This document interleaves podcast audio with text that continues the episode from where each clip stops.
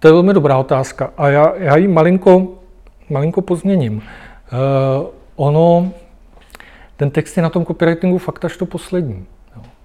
Předtím, předtím předchází plno věcí, které, které by teoreticky mohl dělat někdo jiný. Jo, když uh, budu copywriter v té velké reklamce, tak ta asi bude mít, především bude mít nějakého kreativního ředitele, který vymyslí celý koncept té kampaně nebo toho, té komunikace. Eh, pak bude mít nějaký, eh, nějaký analytiky a tak, který a výzkumníky, který prostě provedou příslušné výzkumy a já dostanu jasný zadání, že mluvím k tomu a tomu, přesně vyprofilované persony, konkrétní data z výzkumu a, a jasné zadání, jako co, ta, co, ta, co ten text prostě má udělat, jakým způsobem má působit, v čem, v čem je ten jeho vtip nebo prostě mechanismus toho působení, ten koncept takzvaný. Uh, jenže budu-li copywriter na volné noze, tak tohle nejspíš mít nebudu. Protože pokud nebudu dělat pro nějakou reklamku nebo pro nějakou hodně velkou firmu, pokud budu dělat pro menší firmy, tak si vlastně tohle všechno musím, musím zařídit sám, nikdo mi to nedá. A pak samozřejmě otázka nějakého rozpočtu, jestli prostě je na nějaký výzkumy nebo není. Ale i když není, tak si prostě nějaký improvizovaný eh, výzkum vlastně musím udělat. Co třeba je takový improvizovaný výzkum? Já nevím, píšu třeba texty pro hotel, no tak jdu na eh, Booking.com, TripAdvisor a poctivě prostě projdu všechny, všechny komentáře, všechny hodnocení, který ten hotel má, co tam kdo o něm píše. Protože to mi, co mi to řekne, řekne mi prostě proč tam vlastně lidi chtějí jezdit, že jo? Co, co oni na tom jako vidějí jako ten benefit, co, co je ten prodejní argument dobrý. Jo? Takže, takže si udělám analýzu takovýchhle, takovýchhle digitálních stop vlastně těch, těch, těch předešlých zákazníků. Eh, těch metod je moc, jo, to nemá smysl teď do toho eh, takhle zabíhat. Ale eh, všimněte si, že vlastně v tom principu toho výzkumu je už zároveň i, i ten princip té kontroly trošku.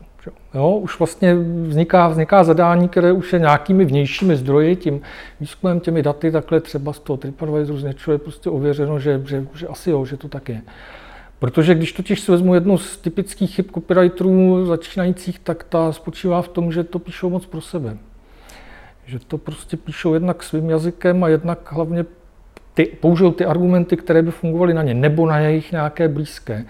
A jak už všichni víme, všichni jsme uzavření jako v takových těch malých bublinách a je velmi pravděpodobné, že ve skutečnosti ten text mají psát pro někoho jiného, jo, než pro tu svoji bublinu. Takže prostě musí ta data o těch jiných lidech si někde sehnat.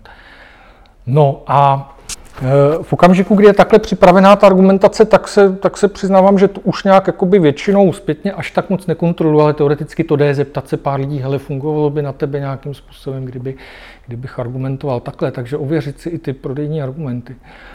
Ale pak je asi lepší testovat už nějak přímo ten text a tam, tam se typicky testují dvě věci. Jednak nějaká základní srozumitelnost, pokud je potřeba zapamatovatelnost, tak zapamatovatelnost určitých věcí, to jde s A4 vzít si někam do hospody, rychle nechat někoho přečíst a mít připravené jasné kontrolní otázky. Pozor, jo, ne, neukazovat lidem text a ptát, neptat se jich, jako líbí se ti to.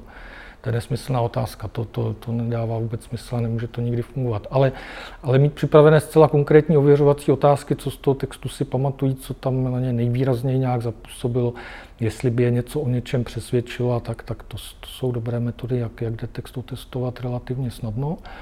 No a v online prostředí už jsou potom ty krásné možnosti, který, který to nabízí AB testování, že jo, vynikající možnost, ať už u mailingu nebo u, u eh, webových stránek.